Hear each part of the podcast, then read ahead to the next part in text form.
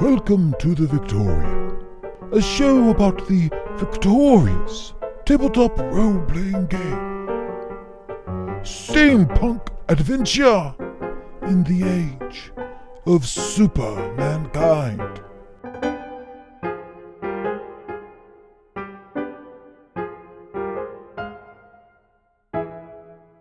Welcome, everybody, to the 11th episode of the Crusader Podcast. We're excited tonight because we have a few guests in the house. We have Liz and Mike Stewart from the Save for Half podcast, and they're here to talk to us about their involvement in CNC and also the Victorious RPG. So, welcome to the Crusader Podcast, guys. Thank you for having us. to be here. Yay! it's so exciting. Well, again, thanks for being on. And I just wanted to say that uh, I've always been a fan of your guys' podcasts. Uh, when you were on Save for Die with DM Jim, and then now Save for Half also. Was the first podcast that got me into gaming podcasts. And thanks for putting all that great content out there. Oh, thank you. That's um it's always really awesome to hear other people talk about how much of an impact cast made on them cuz I usually go into these things there's maybe five people listening and one of them's my mom and so it's always kind of amazing when you know people will come up and say oh i love your show it's like wow you listen you know And you guys have been at it for a while, right? Um, when did you start podcasting? Yeah, nine years ago. I didn't even know what a podcast was nine years ago. I, I barely knew what a podcast was nine years ago.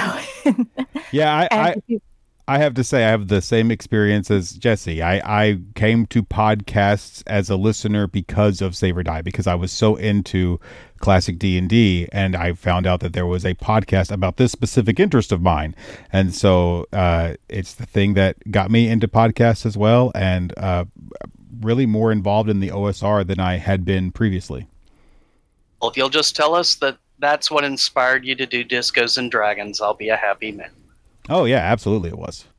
Without a doubt. I would have never read the Holmes book if I had not been listening to Save or Die.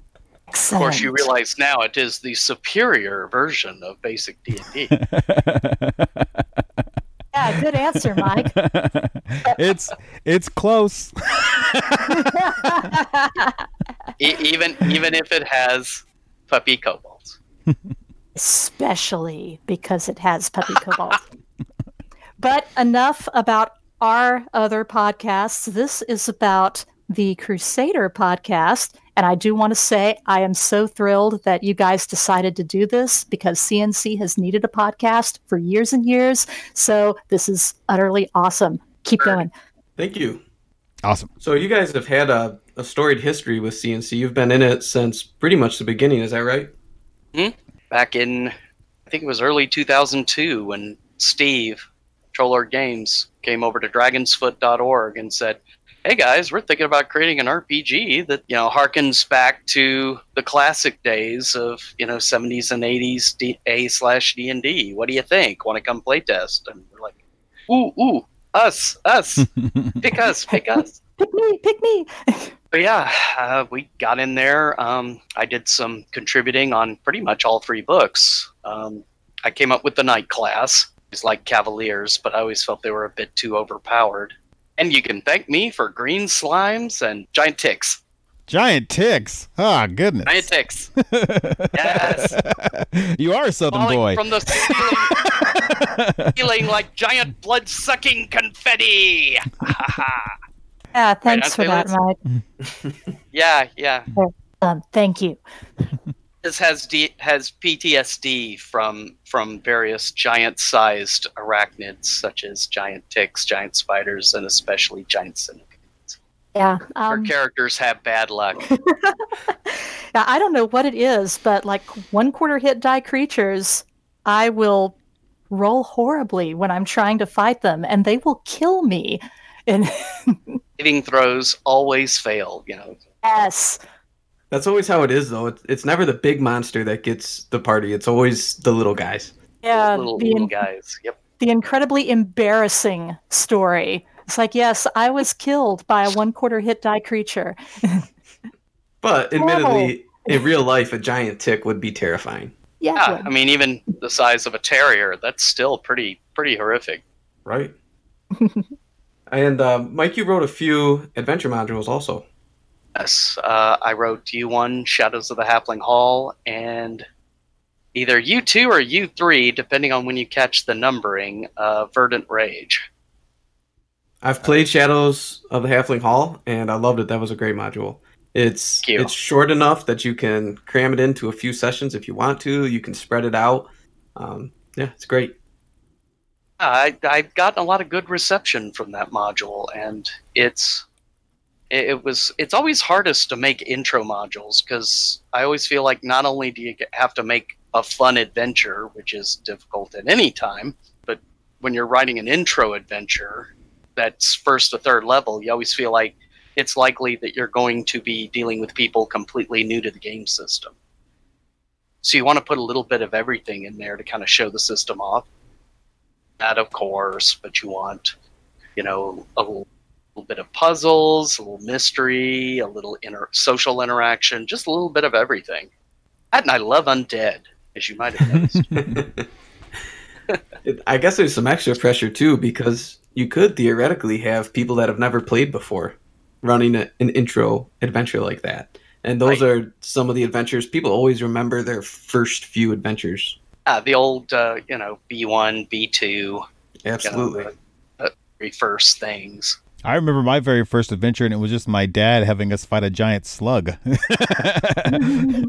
it just it just sticks out in your head for whatever reason. But yeah, uh, it is kind of a, a tightrope walk when you make something for um, uh, introduction because, and I think sitting it in a town's really smart. But then sitting it also in a halfling town where you're doubly where oh we're just in town oh we're just in a halfling town right. And I've had I've had so many parties go, oh, we're going to a halfling village. Let's just go right through it. Nothing interesting ever happens here. Oh, really? See what we can do about that. plot can kill you anywhere yes. And actually, one of the NPCs, Mirren Fireheel, is a cameo by one of Liz's characters. cool Maybe I'll have to run that at Gamehole Con. I've been running the same um, Keep on the Borderlands, uh, My Own Adventure, and Assault on Blacktooth Ridge over and over again. So I'm ready for something new. And I just ran uh, Shadows of the Halfling Hall a few months ago for my family, and they all liked it. So maybe I'll do that for Gamehole Con.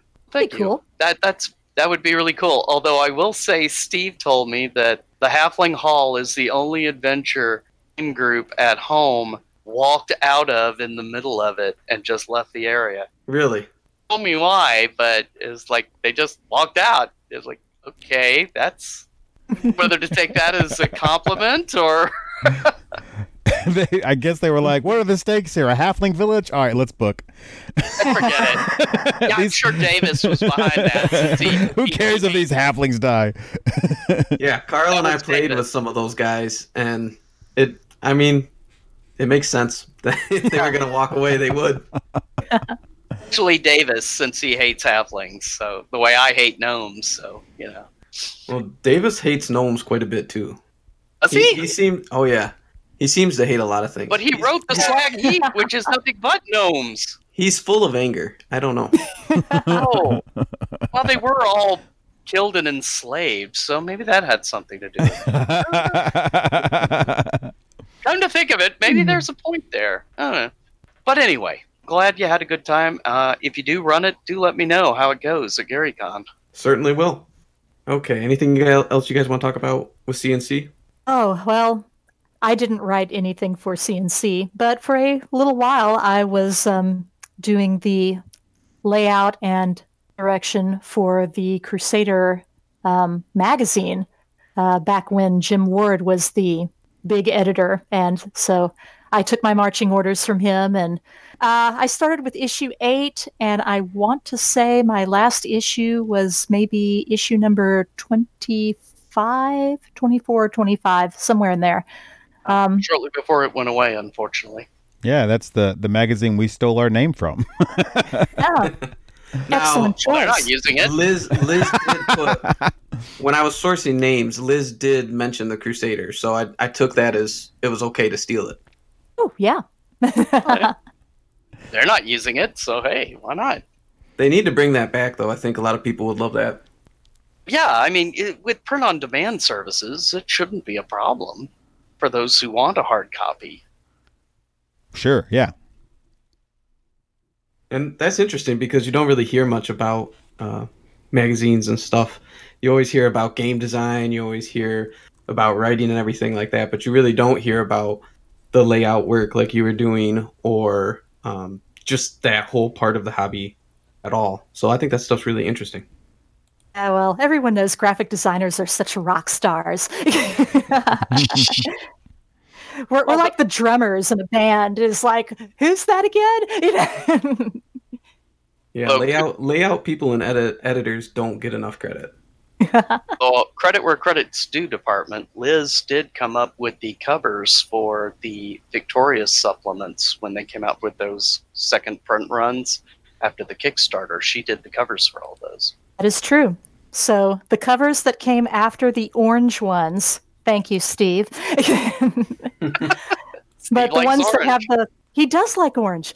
Um, so yeah, the covers that have the pseudo parchment background and all of the typography, you know, stuff going on with them. It's like those are all designed by me. That's very cool. You how many products do you have do you have out for Victorious now? Well, the same number that has ki- that came out in the Kickstarter. I've been trying to move on a adventure kind of supplement book called Evil in the White City. Is based in the 1893 World Columbian Exposition in Chicago. We're finally starting to get moving on it. Liz is doing the first PDF layout right now, and it should be out soon. Can you uh, just talk a little bit about what Victorious is, the process of its creation, the elevator pitch for the game? Yeah. Tagline Steampunk Adventure in the Age of Supermankind, or to put it more simply, Steampunk Superheroes. As for its development, it's all Liz's fault. I knew it. Called it. An opportunity to say. it actually came out of a, a another superhero game, a Champions game, to believe it or not, where some of her characters and some others were mysteriously transported to the Victorian era and didn't know how or why and how to get back. And it wasn't quite their Victorian era because it had steampunk and Sherlock Holmes and Count Dracula, et cetera, et cetera. All the Okay. all the individuals that we thought were literary creations. Um, Mhm. In you know the place that we were taken to they were actual people so pretty fun little game that we started of course, by virtue of having to stay there, they're changing time, they're changing science. You know, all sorts of fun things can be thrown in then. I had asked Steve, you know, do you still do you plan to do like Dragon magazine used to do back in the day, and sometimes publish like twelve to fifteen page little mini RPGs as part of the magazine? I gave him the idea, and he goes, "Well, why don't you just make a whole game out of it?" I'm like, uh, okay. There were many and sundry hurdles. many that many act- hurdles hurdles. On the other hand, it was 10 years of development. So, you know, it came out and it seems to have been very well received. Um, we've done several adventures that are free downloads, and we've got a couple other irons in the fire for victorious adventures with other companies at the moment, but I won't go into that much because that's still kind of up in the air. But the PDFs of each of the four main adventures from Evil in the White City will be coming out over the next few months no, it's awesome. once they're all out, the it'll be put together as an actual full supplement with a historical background to Victorian Chicago, et cetera, et cetera, and a few other bells and whistles for actual print publication. You mentioned those free downloads. Those are on your website. yeah victoriousrpg.com There's the original introductory adventure, uh, Hide and Seek, that came in the rulebook. The other free ones, Clockwork Crimes and Nights Before Christmas. and we've also got a link to an adventure called a world gone mad which was one that the gagman podcast a few years back um, put together may not be familiar with how they did things. They kind of built an adventure sort of free form as they were recording the episode. And Mike and I were guests on that episode and sort of threw in a bunch of ideas in a pile and they went and created an adventure based on it and it takes place in an asylum in the victorian era and can be pretty creepy and dark in places A but it is Victorian available. Oh, cool. It is it is available through drivethrurpg.com and it is pay what you want, so you don't have to pay anything for it if you don't want to. And we've got the link on our website as well. So, can you give us an example of what a Victorian superhero might look like? Like, if a character that one of you has created in the system, uh, just for people who, I mean, uh, listening at home that are, may not be familiar with uh, these concepts as intimately as you are. First, let me say it uses the Siege engine, like Castles and Crusades and Amazing Adventures and Star Siege, etc. And we have frequently allowed people to bring CNC characters and do some games at conventions. Never had any problems. That's cool. And superheroes, you want to have a fighter, a wizard, an elf? Why not? Makes as much sense as anything else. Go ahead. Actual character, I'll pass that to Liz. She has a lot of character. Oh, thanks. What's this a book you Say- pass? Yes, thank you. I'll go buy something. What would a character look like? Uh, do you mean as far as you know, describing what would make? No, a- sorry, that was poor wording. I mean, like, uh, just you know, like you would like tell me about your D and D character, except your Victorious character instead. I just. Oh no. Never say that to a gamer. Oh, I hope you're willing to have this episode go on for another two or three hours. All sitting comfortably. So I have a lot of characters. No, um, but I, I do have a whole bunch of different characters depending on what I feel like playing. They run the entire gamut. You can build just about any kind of superhero type that's in your head with the game. One of my favorite characters that I normally do run is one of the characters that comes in the rule book. Uh, the dancer is one of my, and Angel is another one of my characters in our home game. And so, you know, Dancer is a martial artist and also has some sort of Batman type deduction abilities, etc. Um, but martial artist is the main theme of Mhm. hers. Uh, Angel is a energy projector who flies, so you know you can do Just just light about anything. Yeah, she uses light Illusions. illusions to create the wings. Yeah, um, it uses the same attributes as Castles and Crusades: strength, intelligence, wisdom, constitution, dexterity, charisma. Okay, you don't have to have it. in that order. Oh, Uh, you do, you die. do. because that's a Holmes order. Um, a four die, highest three, and where in CNC you have three primes, superpowers. oh, okay. It's one superpower equals two skills equals three victory points. Victory points. Um, yeah, the uh, skills are what you would expect, including primes. They are skills. Superpowers you can think of. Uh, there's not like a separate fire blast, ice blast, that sort of thing. You Mhm. just buy blast and you define how it comes across in the game. Skills, you know, they work just like skills in classes in CNC. Uh, victory points, they're kind of like fate points, only they work a little differently. Point to automatically make any die roll succeed, die roll to fail, or if you're like doing damage or effect die, mm-hmm. Uses those dice automatically without rolling. But spend them before you roll dice. Right. So you can't say, "Oh, I rolled a 20. Oh, I'm gonna say that fails." You you, you have to oh make yeah, that oh that decision blew beforehand. it. Okay, I right. You can't go. Well, can I spend one and fix it? No, not for that roll. Oh, so you- yeah, you could do it for your own stuff, or you can do it for you know a villain who's about to attack you. And if you don't want to take the chance that he might hit you, you can say, "I'm going to use a victory point to ensure that he does not hit me." Or if it's something that you can't, you know, change that, you can say, "I'm going to use a victory point to make sure that it does the least possible amount of damage." Like an area effect or something. you know, where it's not a roll to hit, it's a saving throw. hmm Okay, but it's going to ma- the bare minimum die rolls of damage or effect Mhm. is going to happen.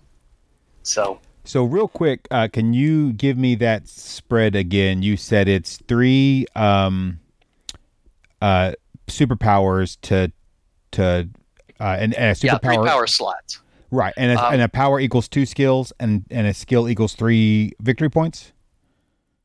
One power slot equals either two skills or three victory points. Got it. Okay.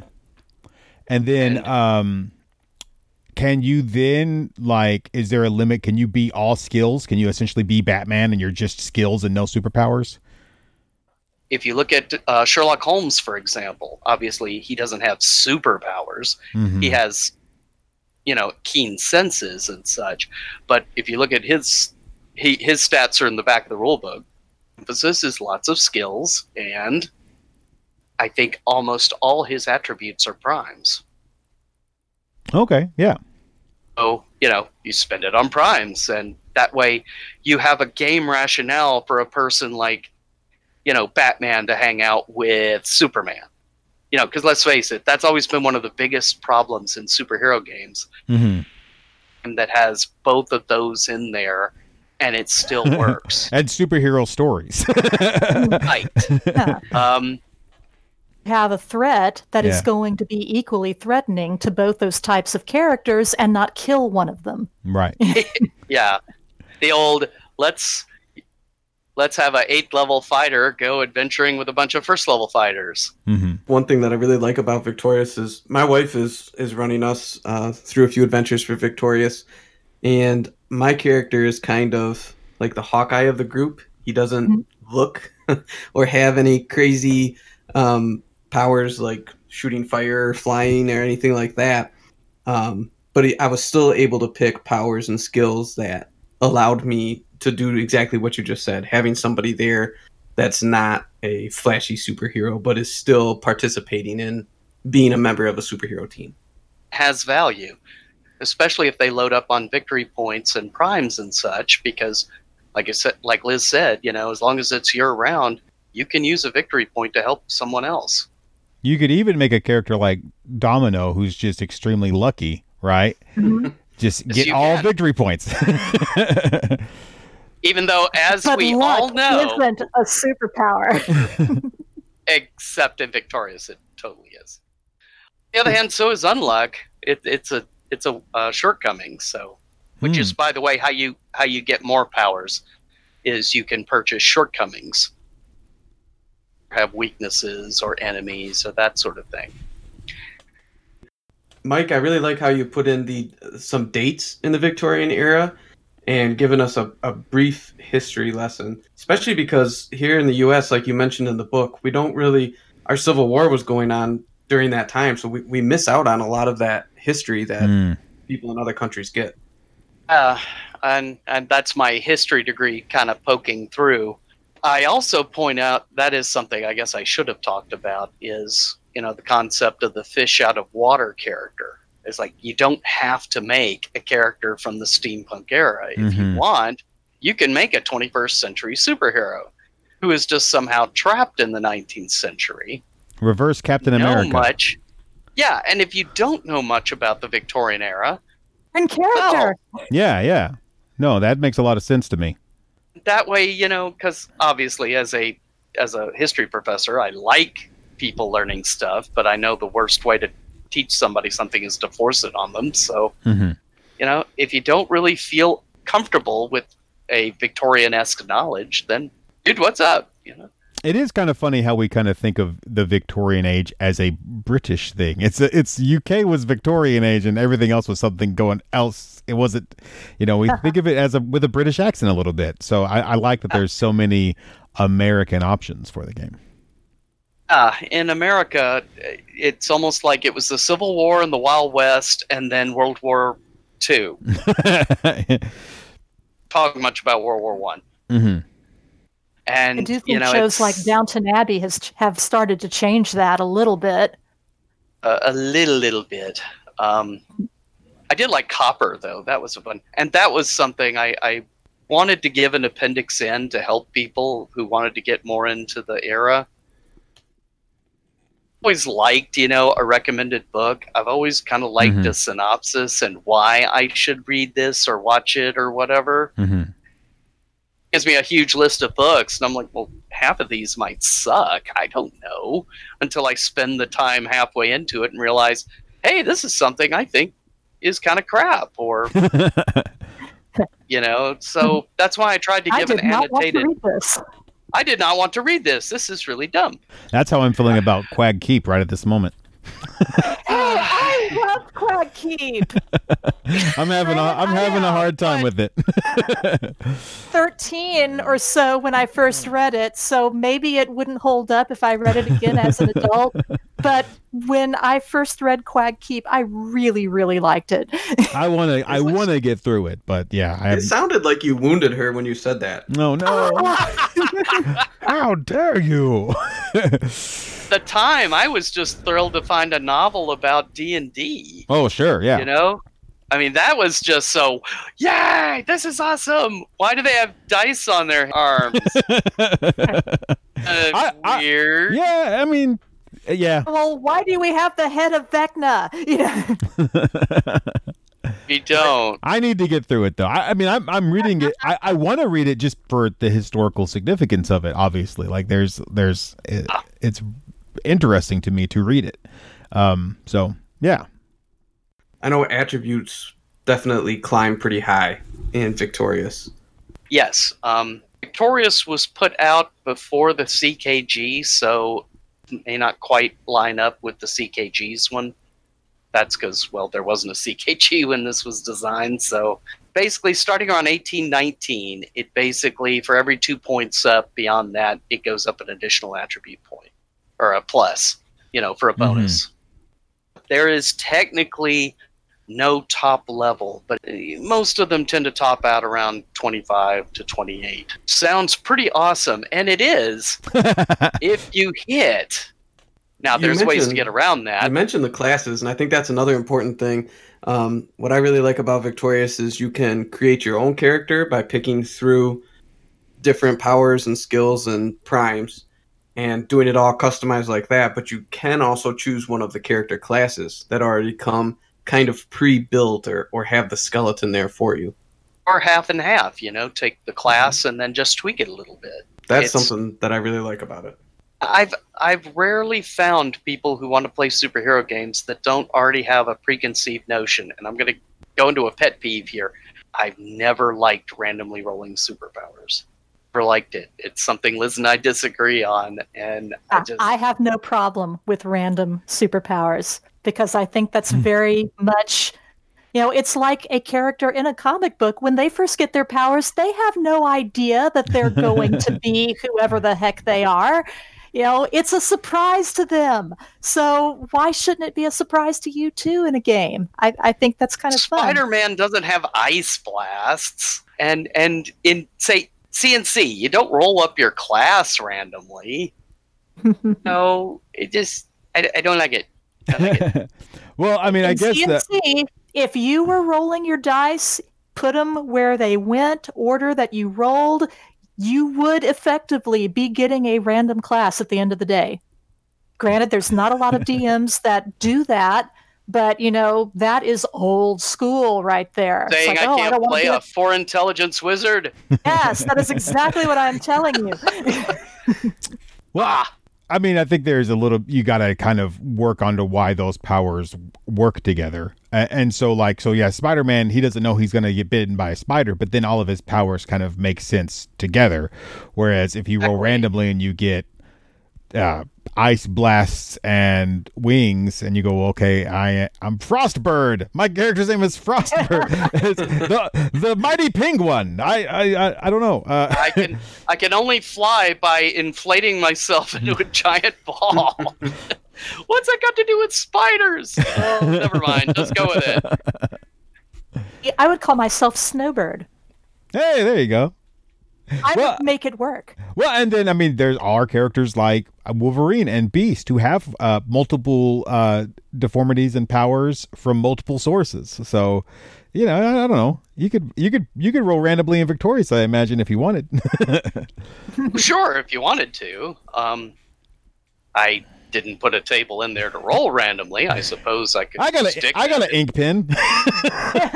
yeah, I, hey, and and that's something else. You know, people should say, you know, well, can I do this in my game and and in my victorious game? And my first answer is, of course you can. It's your game. Yeah, absolutely. Do whatever you want to with it. You paid the money. Do whatever you want to with it. Bend, fold, spindle. If you're having fun and your players are having fun, then you are not doing it wrong. So yeah. Um, does any other questions come up? Uh, Well, I have a question about Victorious, and uh, I guess I would compare this to CNC. Uh, comparatively to CNC, what is Victorious's mortality rate like? there are three settings Hmm. grim gilded and grand grand is like super four color you know mustache Mhm. twirling villains and almost golden age of comics pulpy 30s 20s teens type thing you know john carter warlord of mars almost i'd say john carter's more like gilded because gilded is a moderate level where there's black and whites but there's some issues of gray and lethality can happen, but it's more about getting defeated than whether or not. Then there's grim. Grim is dark, lots of colors of gray, and there's a relatively high mortality rate. Say high for a superhero game. I mean, Right. obviously, mortality in Castles and Crusades is going to be much higher. Okay, interesting. The reason I asked this because we just talked about character creation, and and my theory is if you have lots of steps in your character creation, your game should be fairly low mortality, and it seems like you uh, uh, approach it that way as well. Exactly. My, my biggest nightmare was I spent two hours making up a Palladium Robotech character. Ah, Robotech. in the first five minutes of the game. Which I don't mind dying in the first five minutes, but I just spent two Right. frickin' hours doing this character. exactly. Yes. Ah. um, in most victorious games, there's a difference between quote unquote super mankind, super villains, and the Mhm. neutral types, and mortals, which is just Joe Schmo. Knock a mortal down to zero hit points, they are dying. You know, there's the death door rules. For mankind, you reduce to zero hit points, they are considered unconscious, can be killed, but then you have to take a, another round to specifically administer a coup de grace. That's what you're trying to do. Awesome. Okay. Uh, well, Jesse, do you want to uh, move us into the questions from the internet? Why do we drive in a parkway and park in a driveway? Oh wait, not those kind of questions. Why do we cook bacon and bake cookies? Why do we go to get ripped off at a place called the fair?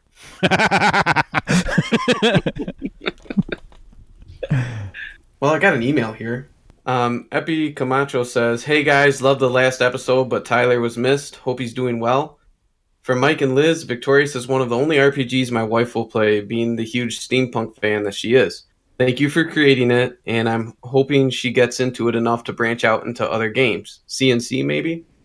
Love the Save for Half podcast, and I always get more than a few good laughs listening. Hope to see you at North Texas RPG Con. Thanks again. Y'all are awesome. Keep up the good work. Oh, Thanks. thank you. You see us at North Texas, come up and say hi. As I said earlier, you know, Victorious is all Liz's fault, so you know, hey, Ah, yes. Um, but yeah, I started out with CNC first before Victorious was even made. So true. if your wife Quite is true. listening, I would completely give CNC a try because it is a lot of fun too. You could maybe have your victorious character wind up somehow getting in a CNC campaign world and not knowing how she got there. nutty time travel situations. Pym particles. There, see. Game there? Gotcha. Great. Now we're probably going to get sued. It was a good 11 episodes. Please don't sue us. All right, we have another question. This one's from Discord. Uh, a question about Victorious. What content could be used to enrich a Castles and Crusades or Amazing Adventures game? Uh, and you've answered that, I think, a little bit already, but do you have anything else to say on that? Uh, I'm not honestly that familiar with Amazing Adventures. I, I must admit, uh, I've been doing a lot of stuff for Victorious and some other things. I would say skill system, if I do say so myself. And I am a guy who normally hates skill systems. Smikes will wax poetic about it on Save for Half. True. It's true. Most game skill systems I can't stand, and usually because they try to get too detailed. If you really wanted to introduce firearms, some of the early firearms mechanics from the Hunter and Hunter catalog could be really useful. If you like doing Tinker Gnomes, be an excellent way of getting, you know, weird gadgets for them to inflict on. I mean, assist player characters Mhm. with. You know, I think the gadgets in the Hunter and Hunter catalog, you could probably pull, you know, quite a few of them, you know, into an Amazing Adventures. I think they'd be an even better fit with that than with CNC, although you could also use CNC. But I was kind of thinking that the the powers you could maybe even um, mesh them with different items to create new magic items. You could also have it like the gadget So- rules. yeah, exactly, and and some of them could even be like curses too. You know, because a lot of Mm. times that that is a theme with superheroes, right? Like they they get some something happens to them, like the Mhm. Hulk, right? And it's it's seen as bad, and then it ends up being a source of power. Um, you could easily have one of your CNC characters or your Amazing Adventures characters cursed by some cultist or something, and and one of the side effects is, oh wow, now all of a sudden my character can do this. found a scarab or something, and going- now you can't get rid of it. uh, one of the guys in my home group runs a character named Glut, who is this gratu- grossly fat guy who has to eat six times food. It's a running joke. He always carries a salami in his back pocket, yeah, or tucked under an arm, you know, but he's got Yeah. food always. always. His absorption. So the more he's struck, the stronger he gets. And as he gets stronger, the fat starts moving upward to muscle, so he kind of hulks out. Wearing off, it all just. and it was a curse from a witch. And even though it gives him his super mankind powers, his running story in our chronicle is he is constantly trying to break the curse so he can go back to being normal. Hmm. But yeah, just stick that onto an item, and yeah, you'd have that that whole cursed aspect you were talking about. So so basically, he goes from Thor to Fat Thor. Yeah, pretty much. A disturbingly regular basis. or he starts out looking like Blob, and if you punch him enough, you know, he's eventually is going to have the physique of Superman. the Hulk. Soft. Yeah, and as it wears off, you know, he gets all soft and flabby again. and hungry. It's like a lava lamp. That's a that's a rough way to start your morning, right? If you want to fit in your clothes and stuff, you got to go get hit by a car or something, and then As you're walking down the street, you're having to like jump into traffic or something to keep getting hit to keep, keep everything fitting. fall down the stairs. Oh, that's great. You need to mention that to Alex, Liz. Oh, in the usual gamer roundabout way, I hope we answered the question. All right, thank you again for being on. I can't wait to keep playing Victorious. My wife is running it. She's really into the game. She got to play with Tyler at uh, GaryCon, so it's something we're going to be doing more of. And again, thanks so much for being on tonight. Thank you for having us. Yeah, and let us know how the game goes. We, we I always like hearing how other groups run Victorious and how it works out for them.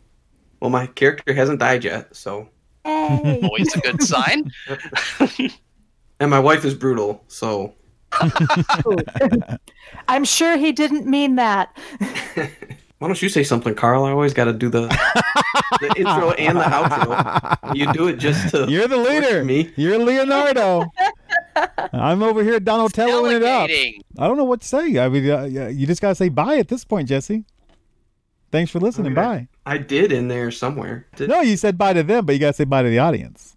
There's a there's another person here with us right now. It's the audience. They're with us. Hi, audience.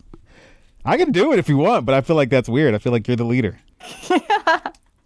You're embarrassing me. I'm not trying to. Sorry, I don't have those genes. Fine, I'll do it. Awesome. Bye, audience. We loved being with you on this episode, and we hope that you will keep listening to the Crusader podcast. That was said. not a paid promotion. I'm being paid in free CNC games at cons. All Awesome. right, thanks everybody, and we'll see you again next time. Yark. I have to. You know, that's my thing.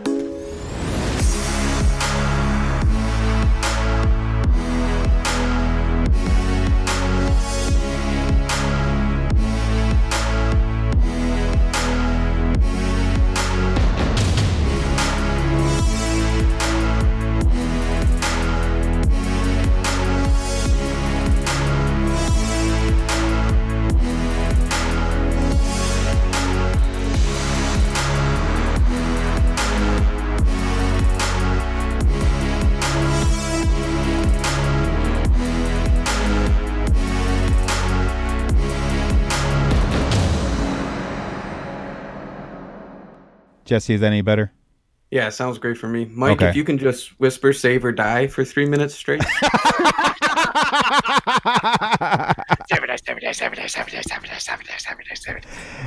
Oh man.